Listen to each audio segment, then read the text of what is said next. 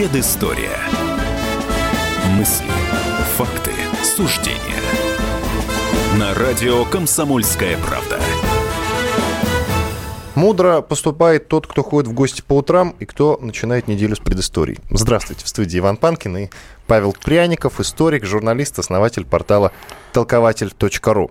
Мы, как правило, собираем какие-то новости, связанные с историческими событиями, которые произошли вот в феврале, раз уж мы сегодня в феврале здесь собрались, чтобы пообщаться с вами. И рассказываем вам, как это было на самом деле. Вот сейчас первые две части нашей программы мы посвятим, например, Афганистану. Тема сложная и крайне интересная в то же время. Я напомню, что вывод советских войск из Афганистана начался 15 мая 1988 года в соответствии с заключенными 14 апреля 1988 года Женевскими соглашениями о политическом урегулировании положения вокруг э, Республики Афганистан. Советский Союз тогда обязался вывести свой контингент в 9-месячный срок, то есть до 15 февраля 1989 года. В общем-то, к, к этой годовщине мы и приурочили наш сегодняшний эфир. Итак, э, Павел, понятно, что основную часть войск э, вывели, но кто-то там остался. Так вот, сколько солдат остались в Афганистане после вывода войск и какие у них были задачи? Ну, всего было выведено 100 тысяч э, советских войск к 15 февраля 1989 года. А остались буквально небольшая группа советников, которая была при лидере Афганистане, Афганистана на Джабуле. А, продержалась эта группа советников недолгое время, около полутора лет. А, и с развалом Советского Союза, когда СССР перестал поддерживать Афганистан, то есть это конец 91 года, вот все последние люди, а, советские спецслужбисты и советники покинули Афганистан. То есть буквально там года полтора небольшая группа была, которая помогала на Джабуле, которая помогла армии, которая занималась разведкой, топографией, топографией и тому подобное. Но в целом Советский Союз выполнил Женевские соглашения и вывел э, всю э, группу войск из Афганистана 15 февраля 1989 года. Ну, как правило, в основном, конечно, либеральные эксперты говорят о том, что вообще участие Советского Союза э, в этой войне в Афганистане, оно было, ну, неправильным как минимум. Я сейчас мягко нивелирую так позицию некоторых историков. А давай послушаем, что говорит Алексей Подберезкин, директор Центра военно-политических исследований, профессор МГИМО об, об Афганистане. Советский Союз в свое время вел ограниченный контингент вооруженных сил, и он, в общем, добился своих целей. И если бы мы не бросили на Джабулу, причем бросили совершенно безответственно, отказав ему в помощи, он в одиночку смог противостоять, по-моему, в течение трех лет внешней агрессии, при том, что мы его бросили. А в общем, что, все, что ему требовалось, это оказание материально-технической помощи, чтобы мы продолжали оказывать материально-техническую помощь. Мы бы сейчас не имели очень многих проблем, потому что, ну да, мы отказались от Афганистана, от того, чтобы там поддерживать Наджибулу. Теперь мы имеем проблемы в Таджикистане, в Туркмении, в Киргизии, в Казахстане, и дальше вплоть до Южного Урала. Советский Союз на самом деле закончил эпопею в Афганистане с ограниченным контингентом, напомню, там 50 тысяч человек было, очень ограниченными задачами, и, в общем, успешно, потому что мы имели сильнейшую армию в мире, наиболее боеспособную, которая выполнила свою задачу. Мы сами ушли, нас никто оттуда не выгнал. Это было наше политическое решение. Я не считаю Афганистан негативным примером. Это то представление, которое было нам навязано в 80-е годы. И в 90-е годы закрепилось в общественном сознании. Но совершенно угу. не соответствует действительности. Алексей Подберезкин, директор Центра военно-политических исследований, профессор МГИМО, свое мнение о вообще вводе войск в Афганистан и участии наших войск э, вот в этой афганской войне. Павел, теперь ты что скажешь? Я скажу, что э, вот войск в Афганистан это имел, конечно, ну, я бы сказал, неоднозначные последствия и причины. Причины неоднозначные, последствия неоднозначные. А, очень часто забывают вообще, в каком геополитическом контексте происходил вот войск. А, обычно мы сосредоточены вот на этом узком а, пятачке, Центральной Средней Азии, и забываем, что 79 год – это новое осложнение отношений с Китаем. Китай начинает войну в Афганистан, с Вьетнамом, Э, в марте 1979 года Советский Союз перебрасывает огромное количество войск, танков, авиации в Монголию на границу с Китаем. В Китай в начале 80-го года приезжает министр обороны США Браун договариваться о том, о новом альянсе Китая против СССР. И Амин, которого свергли, он э, хотел как раз вот часто говорят, вот он там хотел с, с Америкой или с Англией э, отношения налаживать. Нет, к англичанам отношение у афганцев было плохое, потому что ну, почти вековое, скажем так, полувладычество Англии в этом регионе оставило плохую память. Америка была где-то далеко, а вот сближение с Китаем стояло действительно на повестке. Э, Китай хотел приобрести нового союзника, потому что вечная беда Китая – это отсутствие союзников внешнеполитических. И в этой ситуации СССР вошел в Афганистан не только ради того, как сейчас вот иногда говорят, вот там с исламизмом э, бороться, он вошел для того, чтобы обез, обезопасить свой э, западный фланг. А Китай начал подозревать СССР в том, что он нападет через Синьцзян-Уйгурский район. В общем, это отдельная история, большая история. А, когда СССР входил в Афганистан, ни о каком исламизме речь не шла. Одно из главных последствий Афганистана, а, я бы сказал, мировое, о котором тоже часто забывают, это, конечно, изобретение исламизма.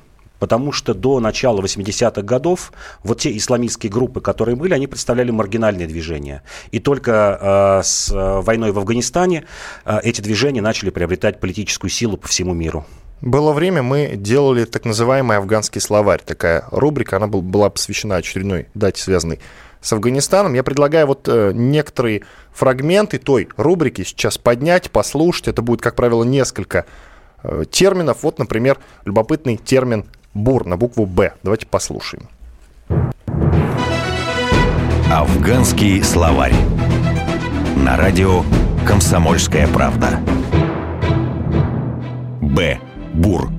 Война в Афганистане, в которой участвовали советские войска, была далеко не первой в 20 веке. До СССР контроль над этой территорией пыталась установить Великобритания в 1919 году. И с тех пор в Афганистане осталось большое количество оружия, в том числе буры. Это английская винтовка Ли Энфилд образца 1902 года. Душманы применяли такие винтовки настолько широко, что был даже случай, когда из бура сбили советский многоцелевой вертолет Ми-8.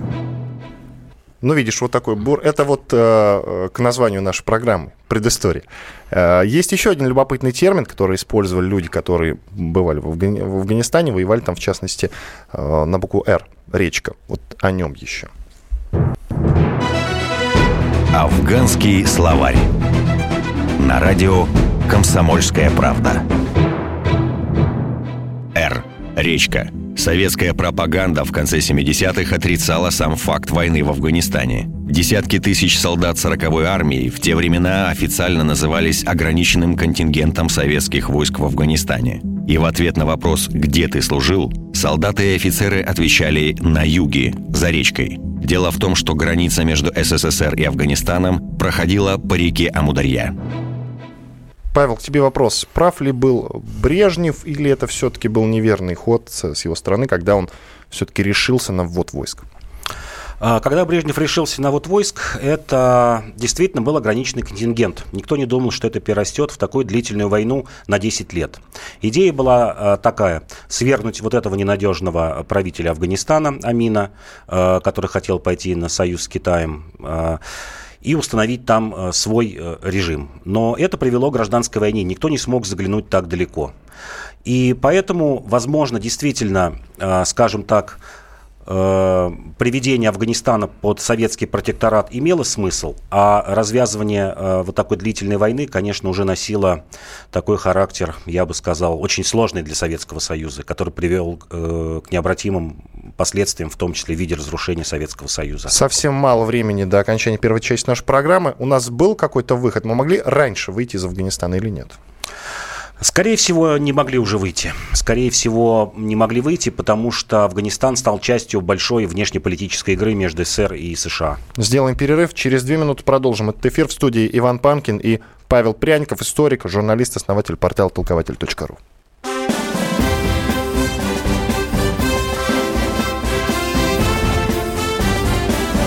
Предыстория. Мысли, факты, суждения. Радио «Комсомольская правда». Более сотни городов вещания и многомиллионная аудитория. Челябинск 95 и 3 FM. Керчь 103 и 6 FM. Красноярск 107 и 1 FM. Москва 97 и 2 FM. Эм. Слушаем всей страной.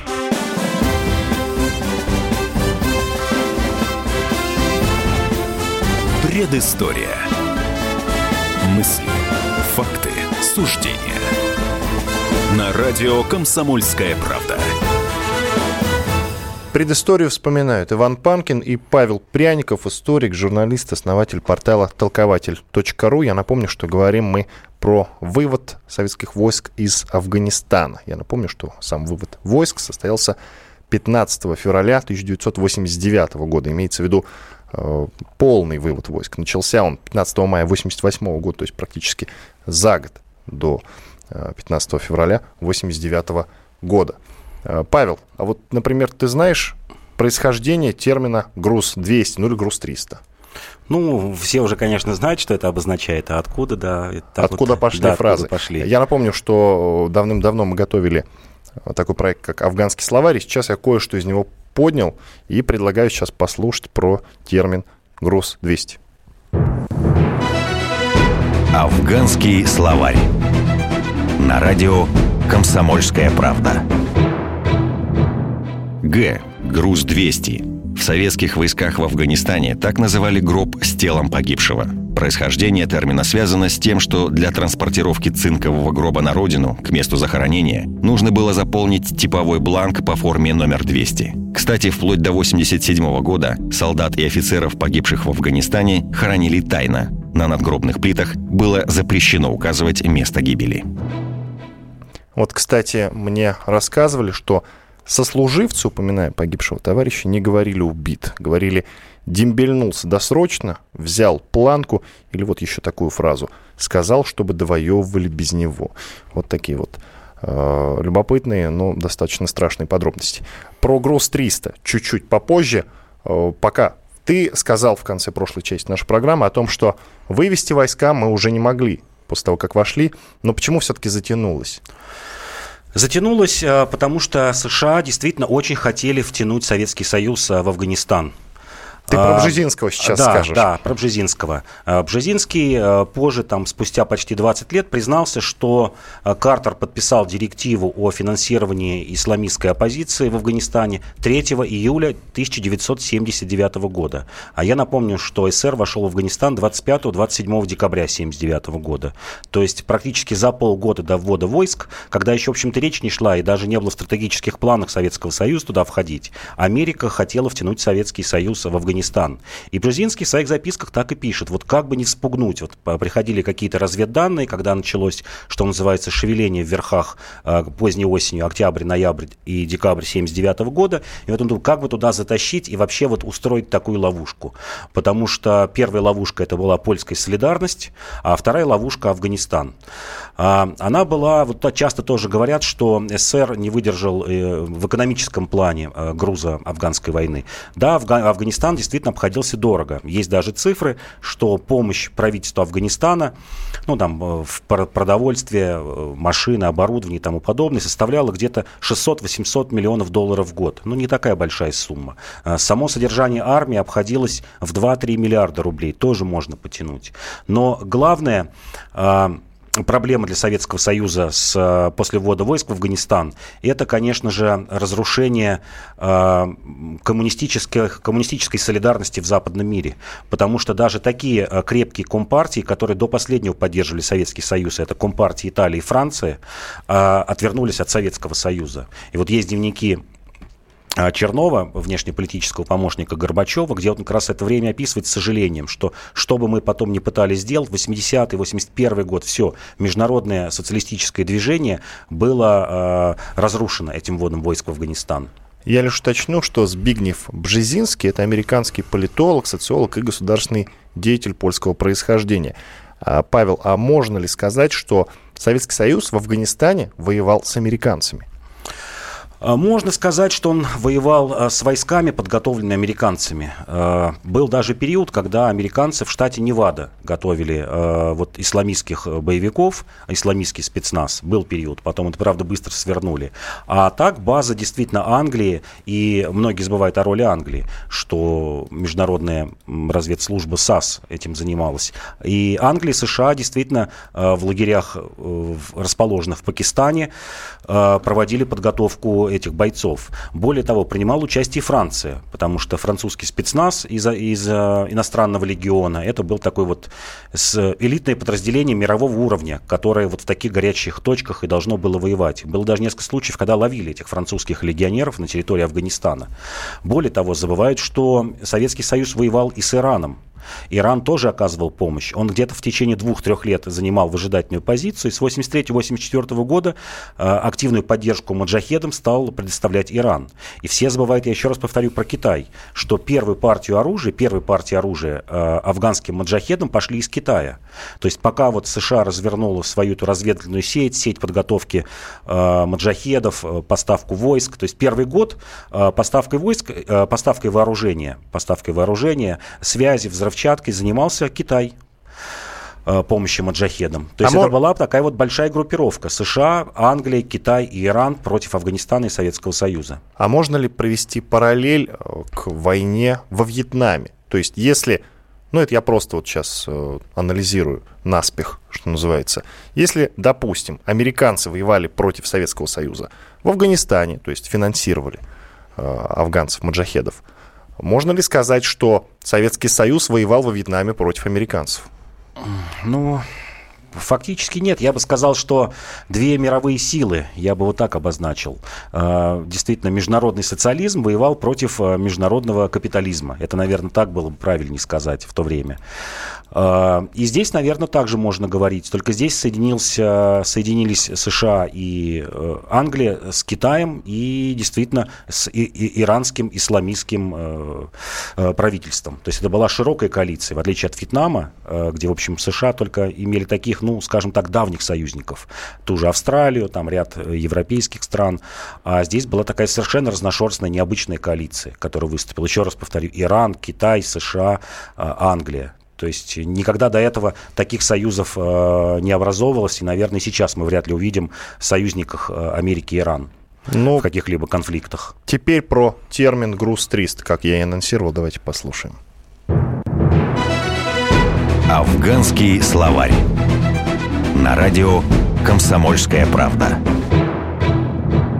Г. Груз-300. Так в советских войсках называли раненого во время транспортировки в госпиталь или на Большую Землю. Происхождение термина связано с тем, что для транспортировки раненого нужно было заполнить типовой бланк по форме номер 300. Стоит отметить, что уже в 1989 году на Свердловской киностудии был снят фильм под названием «Груз-300», один из первых фильмов об афганской войне. Что вот благодаря чему мы все-таки решились на вывод войск?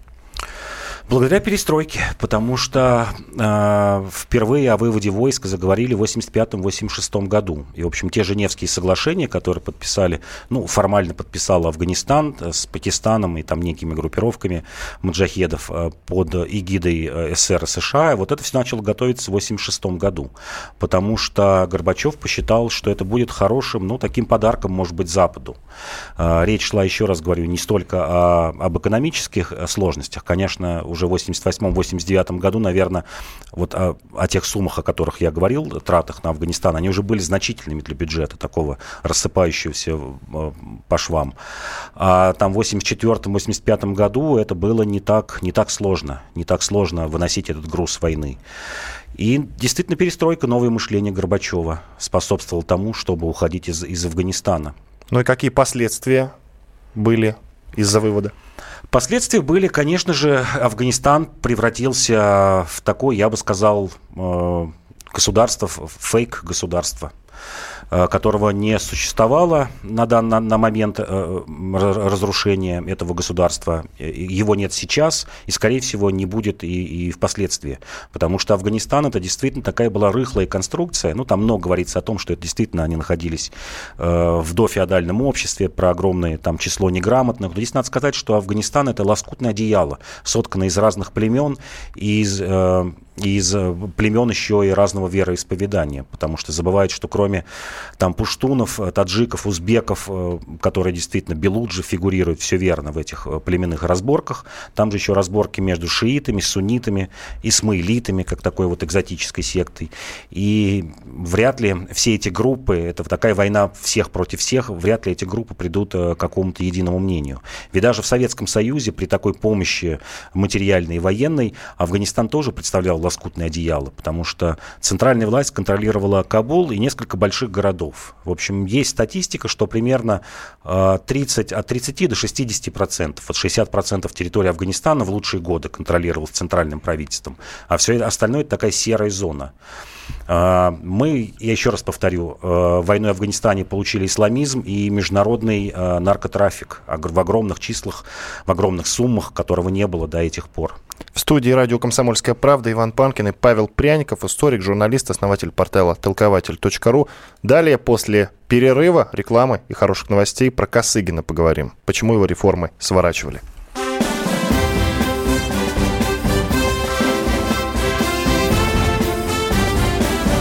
Предыстория.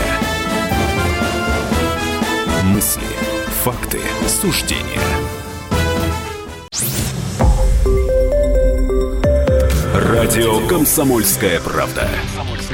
Более сотни городов вещания и многомиллионная аудитория. Хабаровск 88 и 3 FM. Эм. Тюмень 99 и 6 FM. Эм. Кемерово 89 и 8 FM. Эм. Москва 97 и 2 FM. Слушаем всей страной.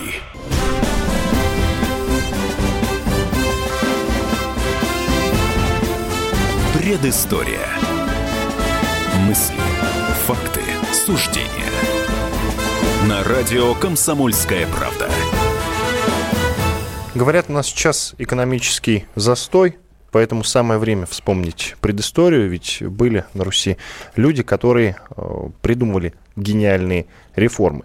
Вот, например, 21 февраля 1904 года родился Алексей Николаевич Косыгин. Но сейчас, в 2017 году, дата не круглая с момента его рождения, и тем не менее есть смысл вспомнить о реформах этого выдающегося советского государственного и партийного деятеля. Я напомню, что предысторию вспоминают Иван Панкин и Павел Пряников, историк, журналист, основатель портала толкователь.ру. Итак, ну, Павел, у Косыгина реформ было очень много. Он вообще очень долгие годы при разных правителях был пределе, что называется. Но, тем не менее, был все время был темной лошадкой и так и не стал лошадкой, что называется, светлой. Все-таки его идеи почему-то, особенно после пражской весны, закрыли. Ему полностью перекрыли кислород. А ведь они были вполне рабочие, и сейчас многие экономисты говорят, что их можно, в принципе, переработать немножко и использовать, но не используют. Так вот, почему его реформы сворачивали, твое мнение? Реформы сворачивали, потому что они считались действительно революционными для того времени, в прямом смысле. А, и очень часто Косыгина в узком кругу, вот в Брежневском политбюро в конце 60-х, 70-х годах называли «наш СССР», Почему СССР? Потому что на заре своей э, молодости, в юности, скажем так, 20-е годы, Косыгин с 21 по 28 год э, занимался потребкой операций, работал в этой сфере, а потребка операция в то время была вотчиной эсерских экономистов. В первую очередь таких наших гениальных русских экономистов, как Чаянова и Кондратьева. Э, Кондратьев вообще известен на весь мир своим вот термином цикла Кондратьева. И как считалось, что вот Косыгин нахватался вот этих идей эсеров, эсеров о кооперации, о хозрасчете, который он стал, попытался э, применить в восьмой пятилетке, которая вот шла с 66, 66 по 70 год. Это во-первых. То есть некая такая идейная чуждость. А во-вторых, а, он был технократом. Вот сегодня часто называют, вот я сейчас наблюдаю, молодых губернаторов называют технократами. И под этим понимают все, что угодно, кроме исходного термина. Что технократ – это человек с юности и там до зрелости, занимающийся техническими, управленческими работами, что называется, на земле. А вот Косыгин был представителем как раз а, такой технократической элиты который начинал работать на текстильных фабриках мастером, начальником цеха, дорос до директора фабрики. Как я уже перед этим говорил, в 20-е годы занимался потребкооперацией, ездил по селам, э, создавал эти артели э, кооперативные. То есть человек, который снизу изучил всю вот эту экономическую систему.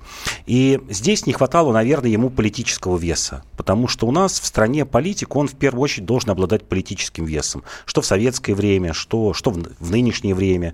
То есть вокруг себя вот держать какую-то группу поддержки, поддержки, а, выдвигать какие-то политические идеи по управлению государством. У Косыгина этого не было. Он вот был сосредоточен только на экономике. Это вот он, его любимое детище, да, это а, действительно хозрасчет и самоуправление предприятий, а, о котором он мечтал, что называется, с 20-х годов, и вот успел немного применить в восьмую пятилетку, ну и в начале 70-х годов. Вот надо сказать, что у всех и правителей, и любых других политических деятелей СССР, ну, были сторонники и противники. Любопытный момент. К Косыгину действительно все относились очень серьезно. У него не было сторонников и противников. Все признавали, что Косыгин реально очень крутой экономист и очень крутой реформатор. Ну вот я нигде не встречал. Ну вот никто не скажет и не сказал до этого момента о том, что, ну, Косыгин там был в чем-то плох, что-то не так придумал, и как человек был не очень. Вот, кстати, любопытный момент. Экономический обозреватель «Комсомольской правды» Константин Смирнов,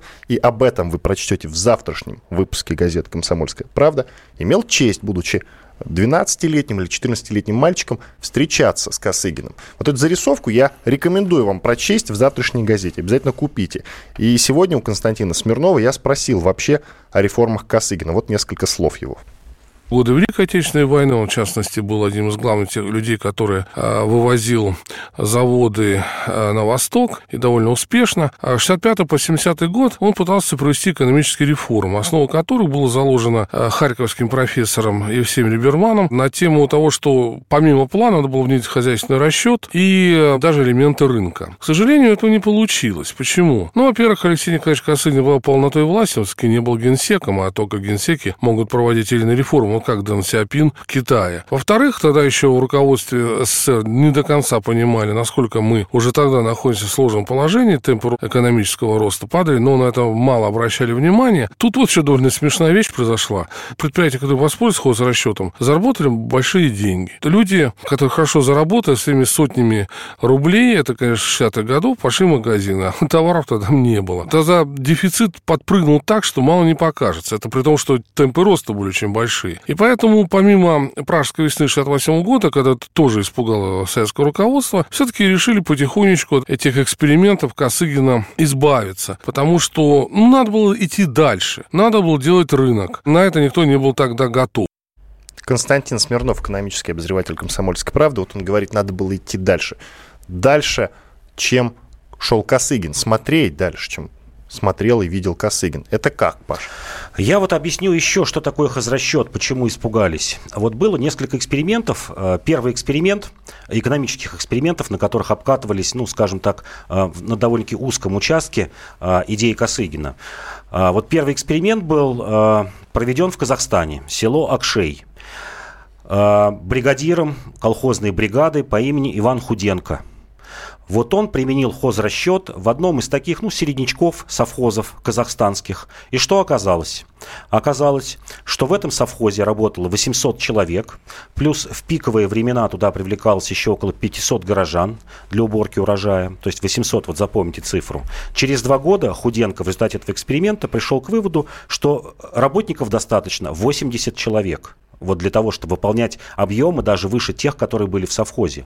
Более 700 человек стали безработными. И этот совхоз, вот под руководством Худенко, он выплачивал им пособие по безработице 30 рублей в месяц. Это такой вот прообраз а, такой евросоциалистической модели, что оставляем а, передовиков, которые трудятся очень много, зарплаты выросли в совхозе с 800 рублей до 300 рублей, то есть если до эксперимента в совхозе работник получал 80, потом 300, почти в 4 раза.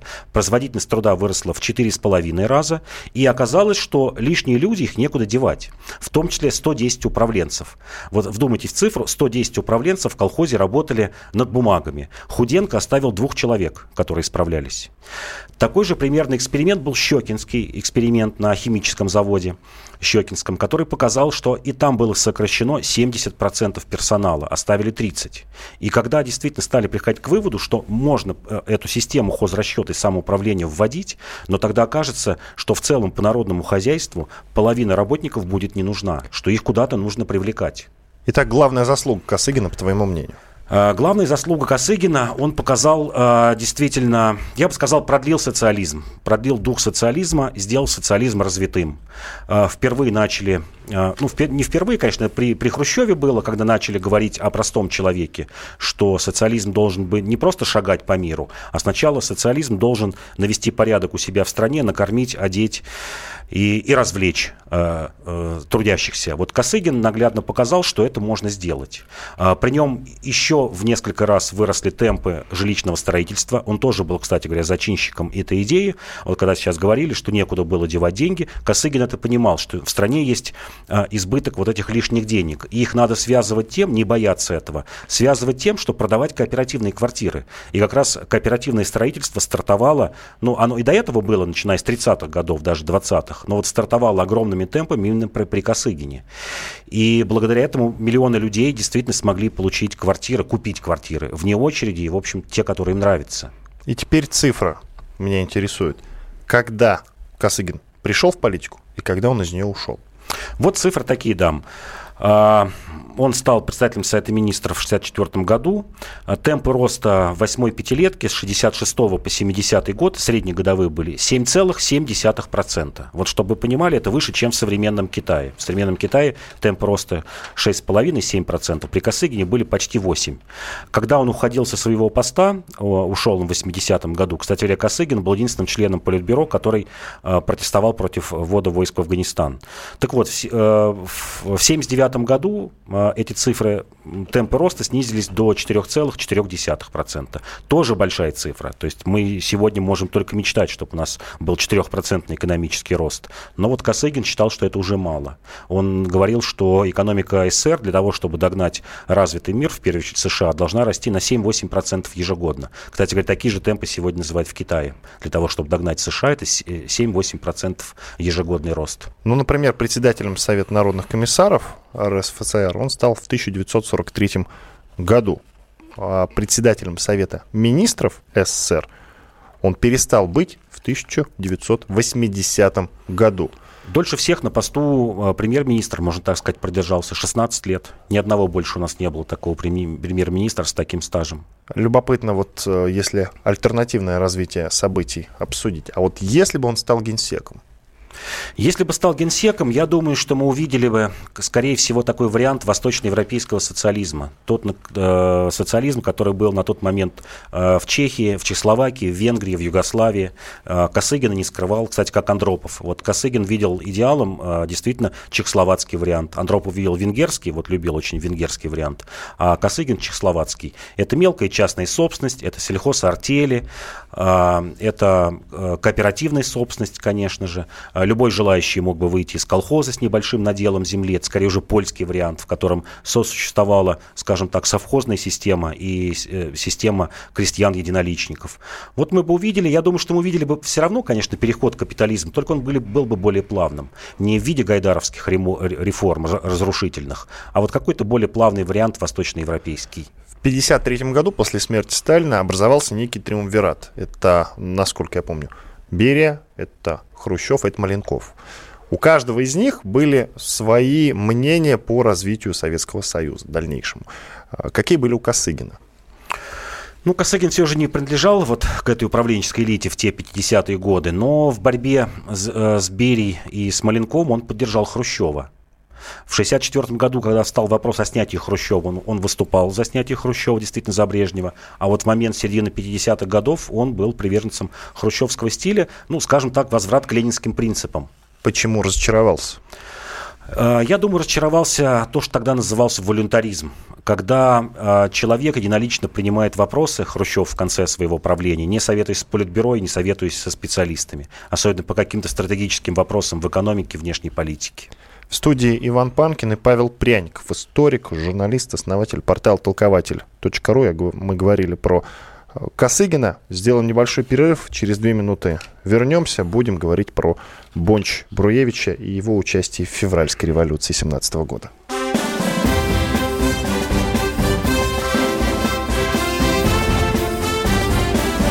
Предыстория.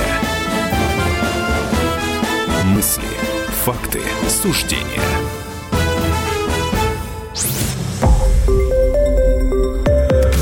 Радио «Комсомольская правда». Более сотни городов вещания и многомиллионная аудитория. Хабаровск 88 и 3 FM. Эм. Тюмень 99 и 6 FM. Эм. Кемерово 89 и 8 FM. Эм. Москва 97 и 2 FM. Слушаем всей страной.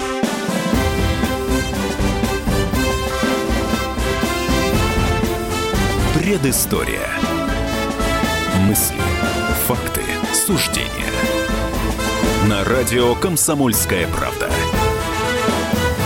В студии радио «Комсомольская правда» Иван Панкин и Павел Пряников, историк, журналист, основатель портала «Толкователь.ру». Говорить сейчас будем про Михаила Бонч-Броевича. Столетию Великой Октябрьской социалистической революции – Уместнее было бы, конечно, поговорить не об Октябрьской революции, о, в смысле, участии Бонч Бруевича в Октябрьской революции, а о его участии в Февральской революции, так как это сейчас актуальная и обсуждаемая тема. Итак, Павел, Михаил Дмитриевич Бонч Бруевич и его вклад в Февральскую революцию. Ну, а Михаил Дмитриевич Бонч-Бруевич действительно легендарная фигура фигура, которая одним, человек, который одним из первых перешел, если вообще не первый, и на сторону и Временного правительства, и затем на сторону Ленина. А его вклад э, в февральскую революцию скорее был, э, ну, я бы сказал, символическим, э, или даже правильно назвать, наверное, символьным, потому что он олицетворял собой действительно такую белую кость э, царской армии. Из дворян. Из дворян. Человек, закончивший, э, получивший хорошее образование сначала гражданское, межевой институт и одновременно математический факультет МГУ, затем закончивший военное училище, закончивший Академию Генерального штаба, э, был в числе разработчиков, э, ну, скажем так, тактических э, э, тактики ведения войны. Э, человек, который успешно командовал э, во время Первой мировой войны, вступил в войну полковником, затем стал генерал-майором. Э, человек, который работал в генштабе Северной, Северо-Западной армии, был порученцем при ставке Верховного главнокомандующего при Николае II. То есть человек, вот собравший множество таких статусных атрибутов в той армии. Редко кто мог похвастаться и такой быстрой карьерой, потому что здесь надо вспомнить, что генералом он стал в 44 года. Он ровесник Ленина, родился в 1870 году. То есть это довольно-таки молодая карьера для того времени. Это может быть уже в 15-16 году, когда корпус э, действительно не хватало генералов, была большая армия. А для того времени, для начала войны, это, в общем, большой пост. И человек Почему много, много разговоров, почему он перешел на сторону Временного правительства так быстро, а потом Ленина? Часто это объясняют влиянием брата Владимира Дмитриевича, тоже видного большевика, тоже, кстати говоря, землемера, закончившего межевой институт. И отец у них был землемером. То есть это такая вот династия, я бы сказал, геодезистов. И э, после окончания гражданской войны э, Михаил Дмитриевич э, был главным геодезистом СССР, а затем возглавил объединение аэрофотосъемка.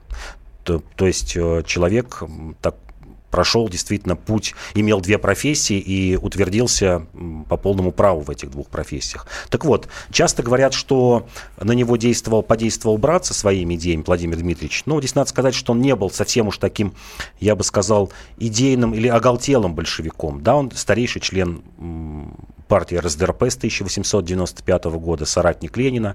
Здесь скорее сыграли личные мотивы э, у Михаила Дмитриевича у царского генерала. Он был, как говорят, неуживчивым и въедливым человеком, успел поссориться с двором царским двором и лично с императрицей Александрой Федоровной, которая писала письма царю, поскорее убери этого человека, э, Распутин просит, потому что он там просьбы Распутина отказывался выполнять. Он поссорился с генералитетом, он был в числе, ну, может быть, это его отрицательный какой-то такой отрицательными красками характеризует. Он был в числе людей, который состряпал фальсифицированное дело полковника Мисоедова, знаменитое дело во время Первой мировой войны, войны якобы об, из, об измене. Об измене вот полковника и ряда высокопоставленных лиц э, в пользу германской армии. Он запомнился во время Первой мировой войны таким тоже неоднозначным фактом, как выселением евреев э, из прифронтовой полосы и кто-то ему ставил вину это еще с другой точки зрения. С одной стороны, его называли антисемитом, что он вот решился выселить их, а с другой стороны, называли, что этим самым он э, де-факто ликвидировал черту оседлости, которая к 16 году стала, перестала существовать де юра, а вот с 14-15 года де-факто. То есть вглубь России хлынули сотни тысяч евреев из прифронтовой полосы, из Польши, из Западной Белоруссии, э, из Галиции, Волыни.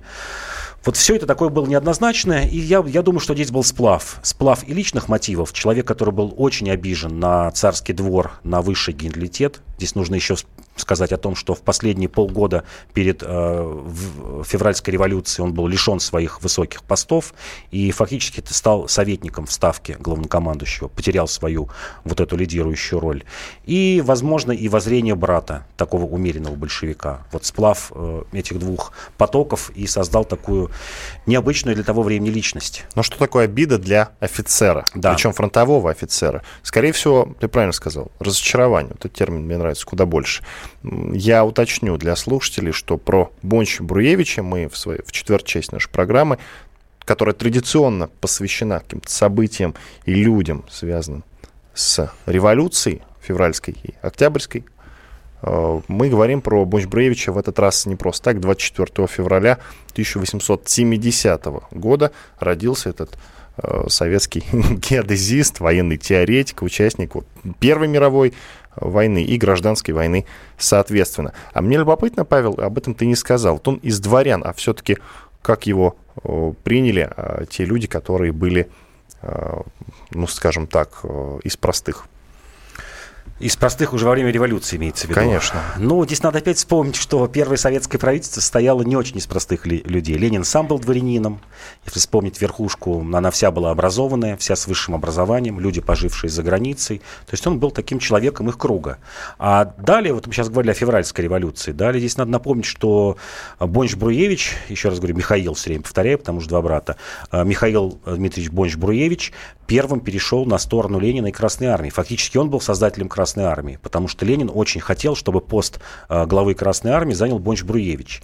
И вот когда ты говоришь, как его воспринимали, вот Бонч Бруевич это понимал, как будут воспринимать простые люди. Он сказал, нет, нет, здесь нужен человек более простой, такой символ Вот я Красной об этом тебе и говорю, да, символ. конечно. И поставили прапорщика Крыленко командовать э, первым командующим э, Красной Армии. И он был ну, а фактическим руководителем обороны Петрограда. Вот когда рассыпался фронт, э, конец 17 года и начало 18 года, фактическим организатором Красной Армии обороны Петрограда был как раз э, генерал Бонч-Бруевич. Если можно так сказать. Его заслуги перед революцией какие?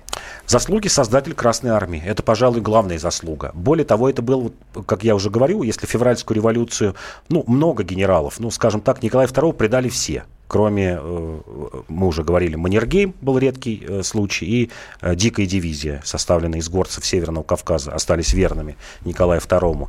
Так вот, его роль в революции, он перешел, мало того, что он перешел сам, он перешел вместе со, с, с группой, ну, скажем, таких единомышленников, те, которые работали с ним в ставке главнокомандующего, в штабе Северного фронта. Он перешел с несколькими полковниками, которые создали костяк Красной Армии. И многие офицеры увидели, что с большевиками можно иметь дело. Если переходят такие личности легендарные, причем в первые дни после революции, значит, большевики не так и плохи. Он был, насколько я помню, арестован по делу контрреволюционного заговора бывших офицеров, арестован ГПУ. А, он был виновен или нет? Я думаю, что нет. Я думаю, что вот он, как и брат, был таким вот ученым человеком. Он, что называется, сделал свое дело, создал Красную Армию, ушел в научную деятельность. И, может быть, и благодаря этому дожили оба брата до середины 50-х годов, пережив даже Сталина. Ну, любопытный момент, все знают вот эту фразу «вся власть советам принадлежит», она как раз Бонч Бруевичу. Более того, именно так называются его мемуары. Они были опубликованы в 1957 году. Вот, кстати, я их просматривал. Но сейчас наша традиционная рубрика в завершении песни революции «Марш Буденова». Послушайте историю песни, ну и фрагменты этой песни. Иван Панкин, Павел Пряников. Спасибо, что были с нами.